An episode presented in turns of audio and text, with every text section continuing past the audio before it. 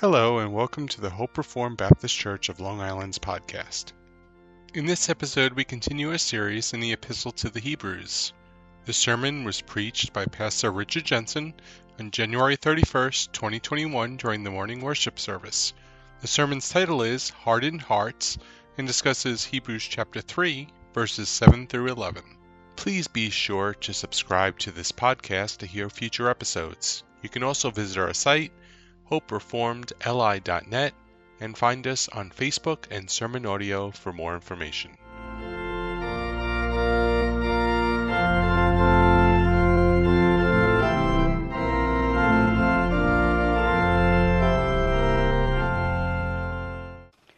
Hebrews chapter 3, starting in verse 7.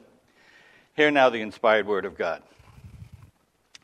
Therefore, just as the Holy Spirit says, Today, if you hear his voice, do not harden your hearts as when they provoked me, as in the day of trial in the wilderness, where your fathers tried me by testing me and saw my works for forty years. Therefore, I was angry with this generation and said, They always go astray in their heart, and they did not know my ways. As I swore in my wrath, they shall not enter my rest. Take care, brethren, lest there should be in any one of you an evil, unbelieving heart in falling away from the living God, but encouraging one another day after day, as long as it is still called today, lest any one of you be hardened by the deceitfulness of sin. Let's pray. Father, once again, as we prepare to look into your word, our prayer is simple, and that is that you'd be pleased to bless the preaching of it. We pray, Father, that as it goes forth, that just as you have promised, your word will not return void, but accomplish every purpose for which you send it. We pray this in Jesus' name. Amen. Amen. Please be seated.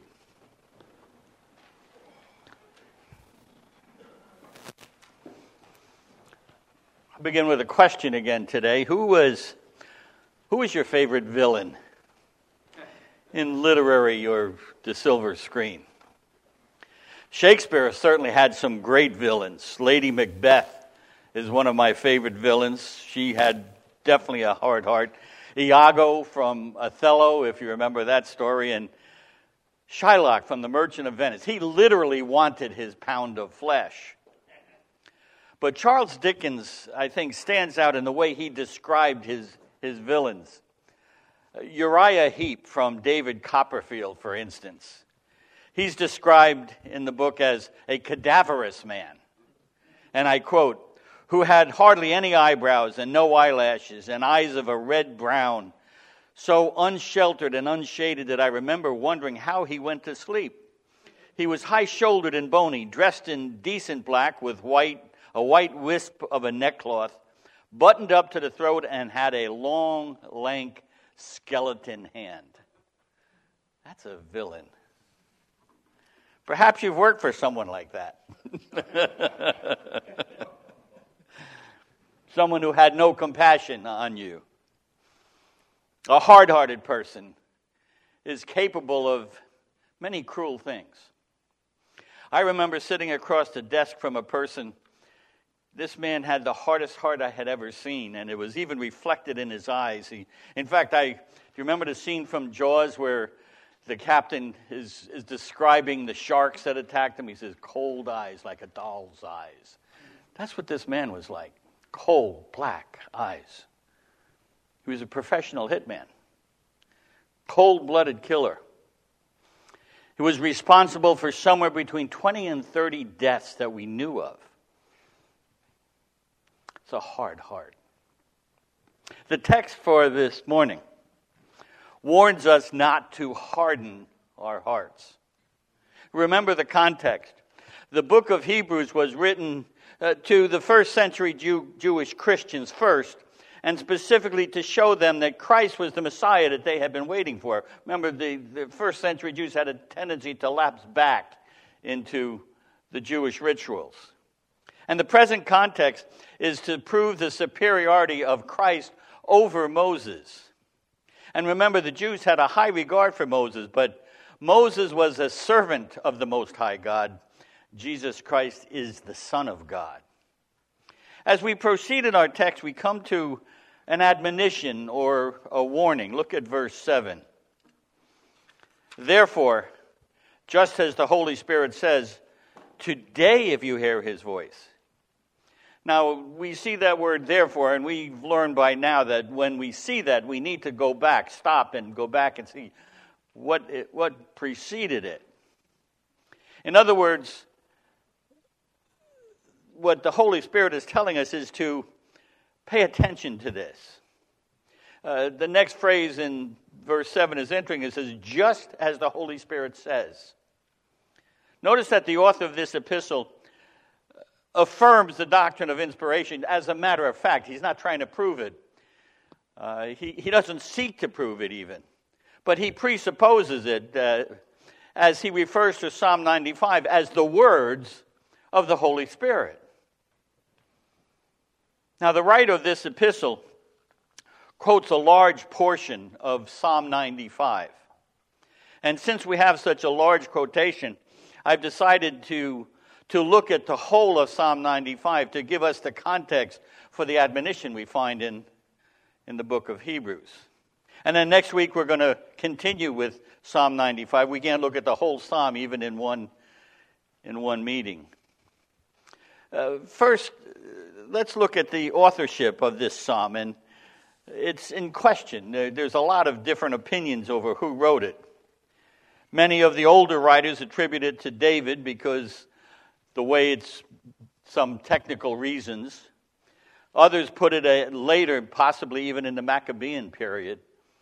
Spurgeon was one who called it a Psalm of David. Spurgeon was pretty strong on that, as a matter of fact.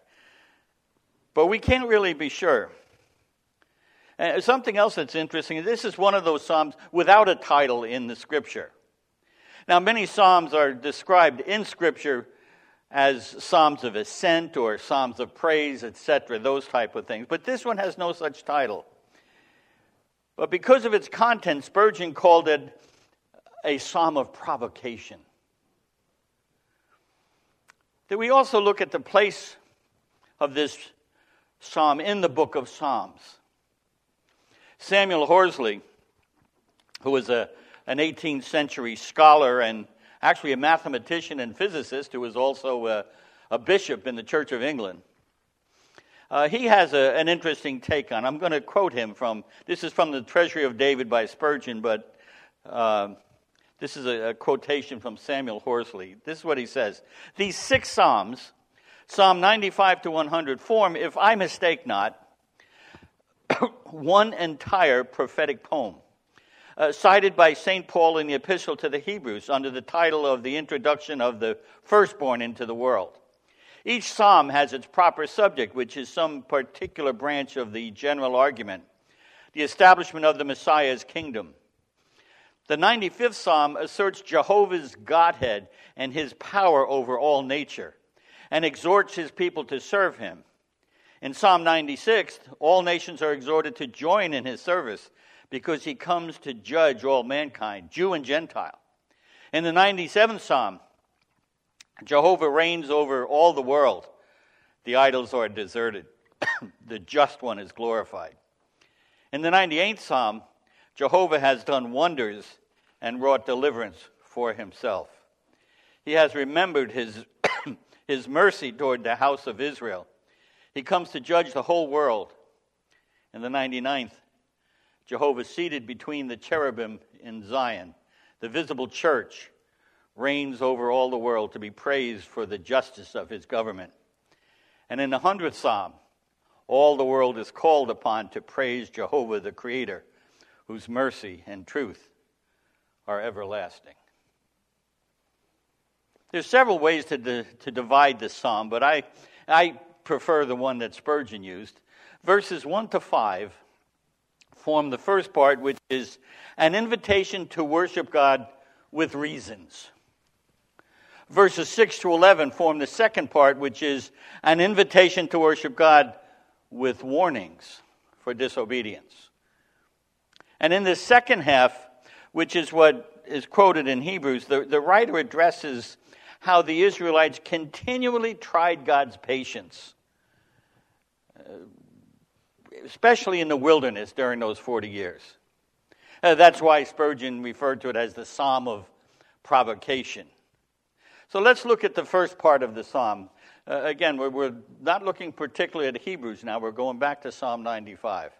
Psalm 95, verse 1. Oh, come, let us sing for joy to the Lord. Let us shout joyfully to the rock of our salvation. Let us come before his presence with thanksgiving. Let us shout joyfully to him with psalms. We are exhorted to come and worship the Lord. It's the way the psalm opens with these words Oh, oh, come. We could probably do a whole sermon right there in those two words, couldn't we? The great invitation of our Lord is to come to Him. Jesus said something very similar in recorded in Matthew's Gospel in chapter 11, verse 28. He says, Come to me, all who are weary and heavy laden, and I will give you rest. Jesus told a woman by the well that God seeks worshipers. In John chapter 4, verse 23, but an hour is coming and now is when the true worshippers shall worship the Father in spirit and truth. For such people, the Father seeks to be his worshipers. Worship for the Christian is at the invitation of God Himself. Then notice the next words. We are entreated to sing for joy. Worship for the Christian is a joy, not merely a duty. It is a duty, to be sure, because we are commanded to worship Him, but for the one whose heart has been changed, worshiping God is a joy. I'm I have to admit, I'm somewhat troubled when I speak to someone who claims to be a Christian. In fact, pretty certain is a Christian. And they look at honoring the Sabbath day as a burden. Coming to church is something that I, I have to do.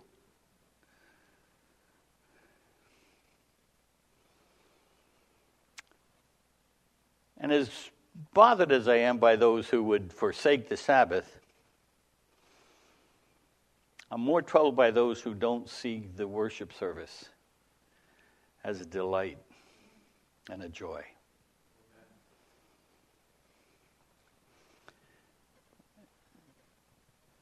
Isaiah 58, verse 13. Listen to this description. If because of the Sabbath you turn your foot from doing your own pleasure on my holy day and call the Sabbath a delight, a holy day of the Lord, honorable, and shall honor it, desisting from your own ways, from seeking your own pleasure, speaking your own word.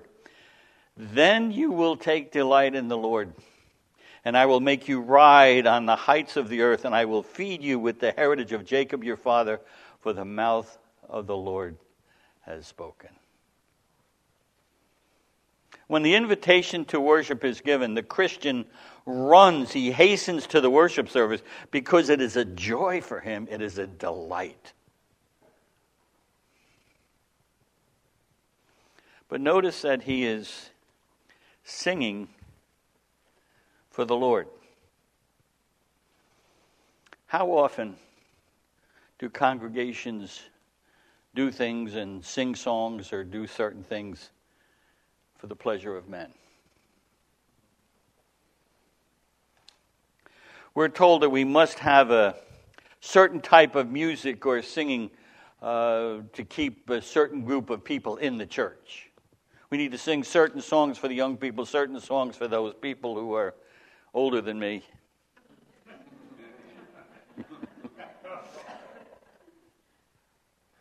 I fit in the young person's category, at least up here. Just ask my wife. We're putting the focus in the wrong place. Our singing is for the Lord. The second part of the verse says, Let us shout joyfully to the rock of our salvation. The Hebrew verb that is used for shout joyfully can either be accomplished by voices or by instruments, by the way. It's an interesting word. Uh, the connotation is the mingling of voices and instruments. And contrary to what some say, the Psalms show us the importance of music in worship. Singing with instruments, all to the glory of God. Verse 2 Let us come before his presence with thanksgiving. Let us shout joyfully to him with psalms. So that verse alludes that this is referring to temple worship. The presence of God was represented by the tabernacle or the temple in the Old Covenant. And the glory cloud filled the temple above the mercy seat. So we are talking about coming into the presence of God for special worship. In the new covenant, God's presence is where? Wherever the saints are gathered. Where two or three are gathered together, and there I am in their midst. So this psalm is very applicable to our worship services today, to the service that we're in right now. So first we come with with thankfulness, the psalm says. What, what Christian? I don't care what your circumstances are. I don't care what your health is. I don't care what your emotional state. I don't care what, what you have endured in this life. What Christian can't come into the presence of God with thanksgiving in his heart? If he gave you nothing but your salvation, The Christian is to be known by his heart of thankfulness. And then we praise him with psalms, and this, the scripture plays an important part in our worship. It, it guides our worship, it keeps it from going astray in one direction or another. It prevents our, our carnal in, inclinations from taking over in the worship service. Jesus said that true worshipers worship in spirit and truth. Worship should be enthusiastic, but solemn at the same time. We can be joyful and yet respectful. Spurgeon says it is to be feared that this is too much overlooked in ordinary services. People are so impressed with the idea that they ought to be serious that they put on the aspect of misery and quite forget that joy is as much a characteristic of true worship as solemnity itself. It's unfortunate that in our society that many churches have actually gone to the other extreme. The joy and enthusiasm has led to an uncontrolled and undisciplined service, and there's no solemnity at all. The worship service should be reverent, respectful, and solemn, but it should also be a time of joy, as the participants in worship should be enthusiastic. There's nothing wrong with a, an appropriate amen. amen. or hallelujah. somebody asked me, Pastor, what would you do if somebody raised your hands? Would raise their hands during the worship service? Praise God. There's nothing wrong with raising your hands. Let them be holy hands. And now the reasons for worship. Part one Psalm 95, verse 3. For the Lord is a great God and a great king above all gods. You know, most of the neighboring nations of Israel were polytheistic. That means they had, they had many gods. But they were also henotheists. Uh, that means they believed in regional gods. Gods had certain power, God of the hills, the God of the valley, those type of things. This thinking came into and infected the Israelites as well. So the psalmist here is asserting that God is the great God. God is not a local God. He is transcendent. He is above all such false gods. His power is not limited to one geographical area or another. Our God is sovereign over the whole universe. There is no other God but Him. And He is also the creator of all things. Verse 4 In whose hand are the depths of the earth, the peaks of the mountains are His also. The sea is His, for it was He who made it, and His hands formed the dry land. He's the creator God, and He sustains all things. He created all things, and He keeps all things running. He is the omnipresent God. There is not a place you can go and get away from him. And David recognized that as he penned it in Psalm 139, starting in verse 7. He says, Where can I go from thy spirit? Or where can I flee from thy presence? If I ascend to heaven, thou art there. If I make my bed in, bed in Sheol, behold, thou art there. If I take the wings of the dawn, if I dwell in the remotest part of the sea, even there thy hand will lead me, and thy right hand will lay hold of me. So we are exhorted to worship God for who he is and what he has done. and the psalmist makes a very good case for us. Remember the context of the psalm. It was written for the Jews to remind them who God who is the God that they worship. And it serves the same purpose for us today. this psalm is as relevant for us today as it was the day it was written. We need to be encouraged to take a biblical view of worship. We need to be reminded of the reasons we worship God. We need to be reminded that to honor the Sabbath and the worship of God is a delight and a joy. And if it is not, then there is something wrong in us, not in God. It is a high privilege to be called the children of God and to be given the ability to worship Him in spirit and in truth. That's the positive side of this psalm. Uh, the psalmist continues with warnings for failure to worship. Verse 6 Come, let us worship and bow down and kneel before the Lord our Maker. Now, notice it gives the invitation again. It's the second time. We saw it a little bit earlier, and now we see it again. We're reminded this time that He is our Maker. Uh, we owe our very existence to Him. So there is to be humility in worship. Here again, we see the solemnity we talked about earlier. And notice the posture that is spoken of bowing and kneeling. Both are signs of humility. So much worship today is done in pride and arrogance. So much is man centered and man pleasing instead of humility before our great God and our King. And before we're admonished, the, the, writer actually gives us another reason for worship. Look at uh, verse 7. For he is our God, and we are, we are the people of his pasture and the sheep of his hand. Uh, he tells us, remember who you are. And we should pause and reflect on the depth of the meaning of this verse. The very essence of our covenant with God is that He is our God, we are His people. That is the reason that Christ came and died on the cross. He secured redemption for His people. And the psalmist uses pastoral language to describe this relationship. We are the people of His pasture, we are the sheep of His hand. We are those who enjoy a special relationship with our God. Now, God is everyone's creator. And, and he is everyone's sovereign, whether they acknowledge it or not, he is.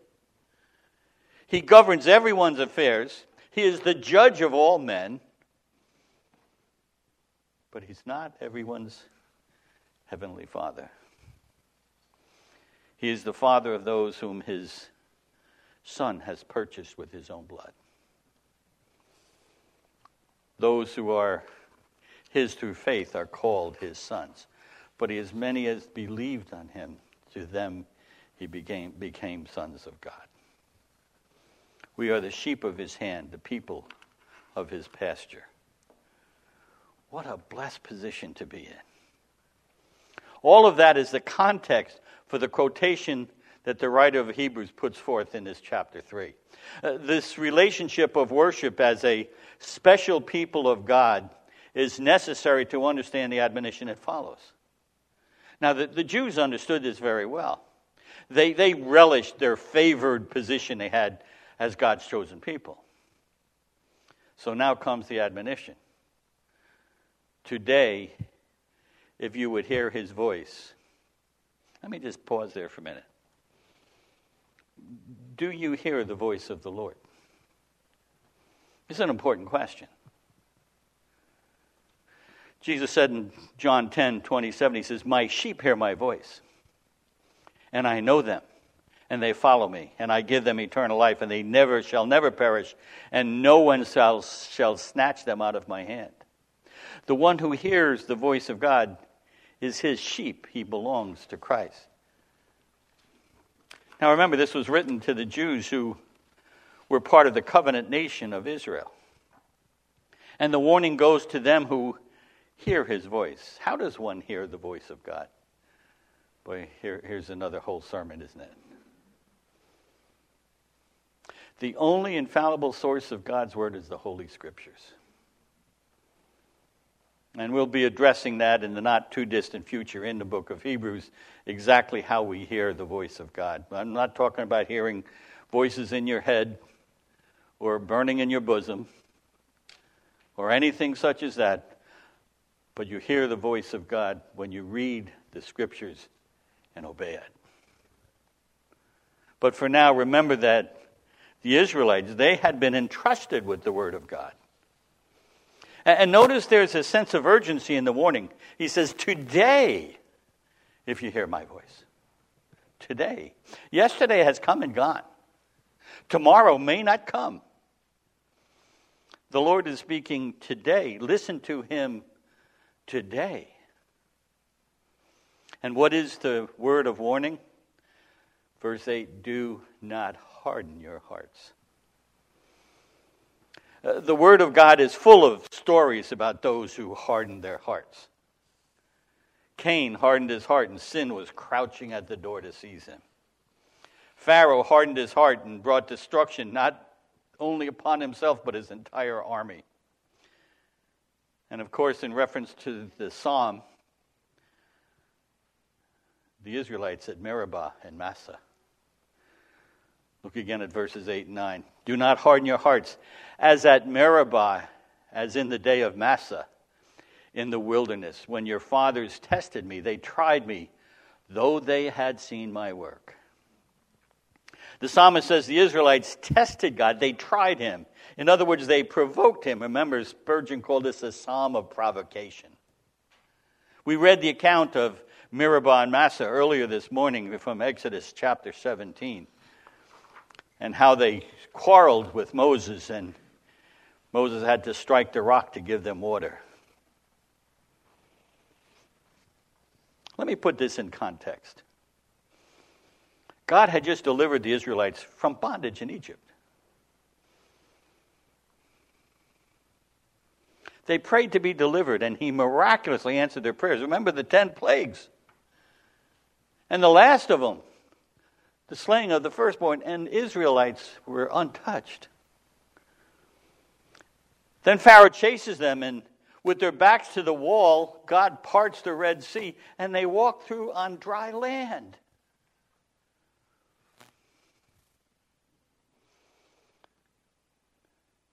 And now they speak against the Lord because they have no water. And God is not pleased with their lack of faith. Moses named the place at Rephidim Massah and Meribah. Massah means testing, and Meribah means quarreling or a place of strife. But the psalmist continues For 40 years I loathed that generation and said, They are people who err in their hearts, and they do not know my ways. God hates the sin but loves the sinner? Is that what the psalm says? For 40 years I loathed their sin. For 40 years I loathed that generation. What a stinging rebuke. But it wasn't just at Rephidim that they displeased God. It was during the entire 40 years. God had delivered them, provided for them, gave them the promise of a great land to inherit. And all they do is complain and continually disobey the Lord. And he says that he loathed them for 40 years. These are the people who had the greatest advantage of any people because they are Jews and are part of the covenant nation with the very oracles of God. And God says they are wrong in their hearts. They don't even know his ways. Remember, when it talks about the heart, it's talking about your whole inner person, it's who you are. And God says these people are not really his.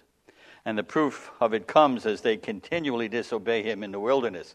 And you know many more of the stories of their continued disobedience. Now, here's a very important point we must make. And it's a crucial point for our study in Hebrews. And missing it will lead to many errors in our study. We know that not all the Israelites were saved. We know that. Paul tells us that very clearly. In Romans 9, he says, But it is not as though the word of God has failed, for they are not all Israel who are descended from Israel. Neither are they all children because they are Abraham's descendants, but through Isaac your descendants will be named.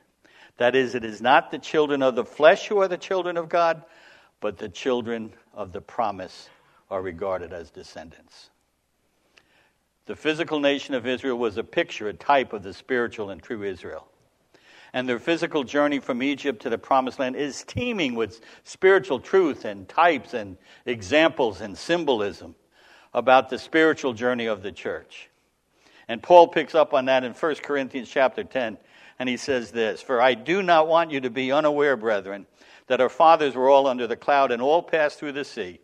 They were all baptized into Moses in the cloud and in the sea, and all ate the same spiritual food. They all drank the same spiritual drink for they were drinking from the spiritual rock which followed them, and the rock was Christ. Nevertheless, with most of them, God was not well pleased, for they were laid low in the wilderness.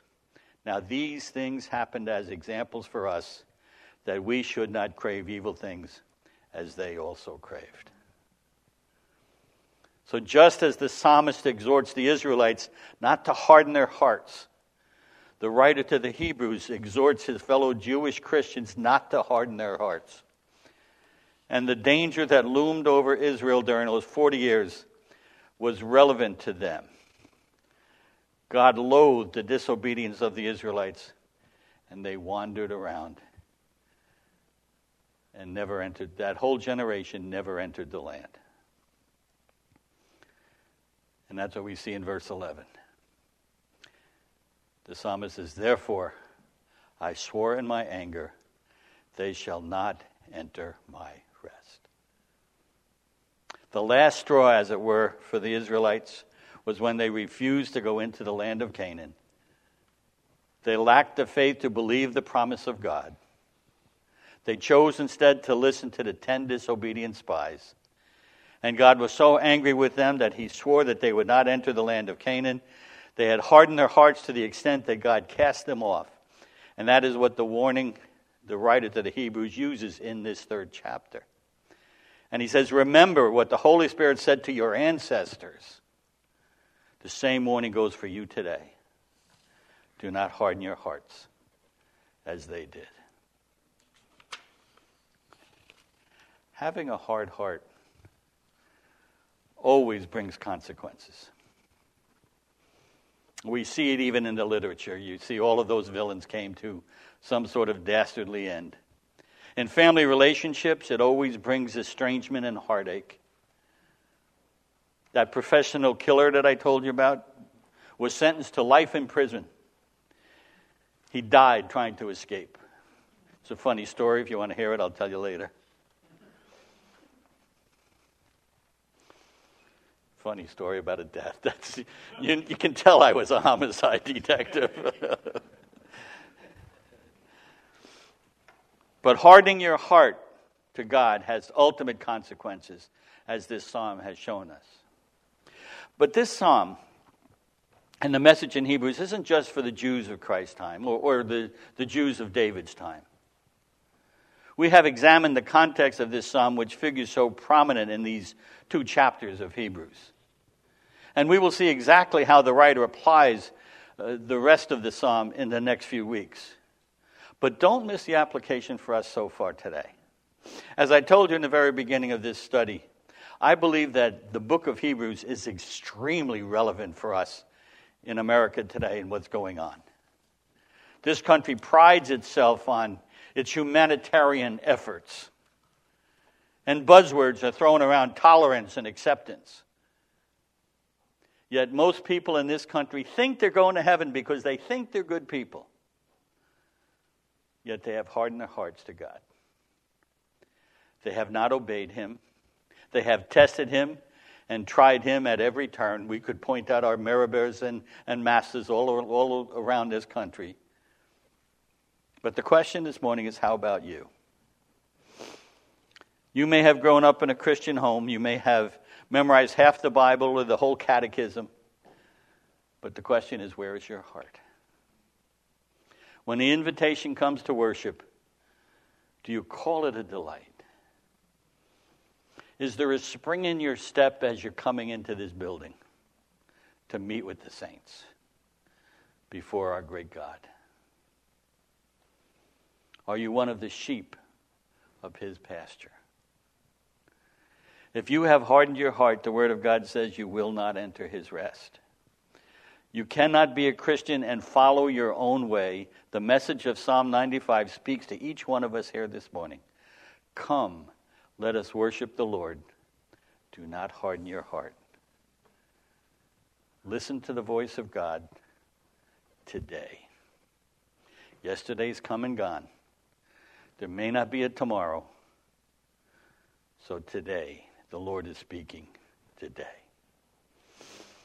If you're here today and you've never come to faith in Jesus Christ, that message is still for you. Today, the invitation is to come. Acknowledge your sin, repent, and call upon the only one who can save. Confess with your mouth and believe in your heart that Jesus is Lord. Let's pray. Father, we do bow before you once again and how we thank you for Jesus Christ, our Lord, our Savior, our King, who gave himself to die for our sin, that we might have eternal life and fellowship with you. Father, I pray that you would change hearts this morning, that you would do that radical heart surgery. Take away these hardened, stony hearts. Give us hearts of flesh that we might repent and believe. We pray this in Jesus'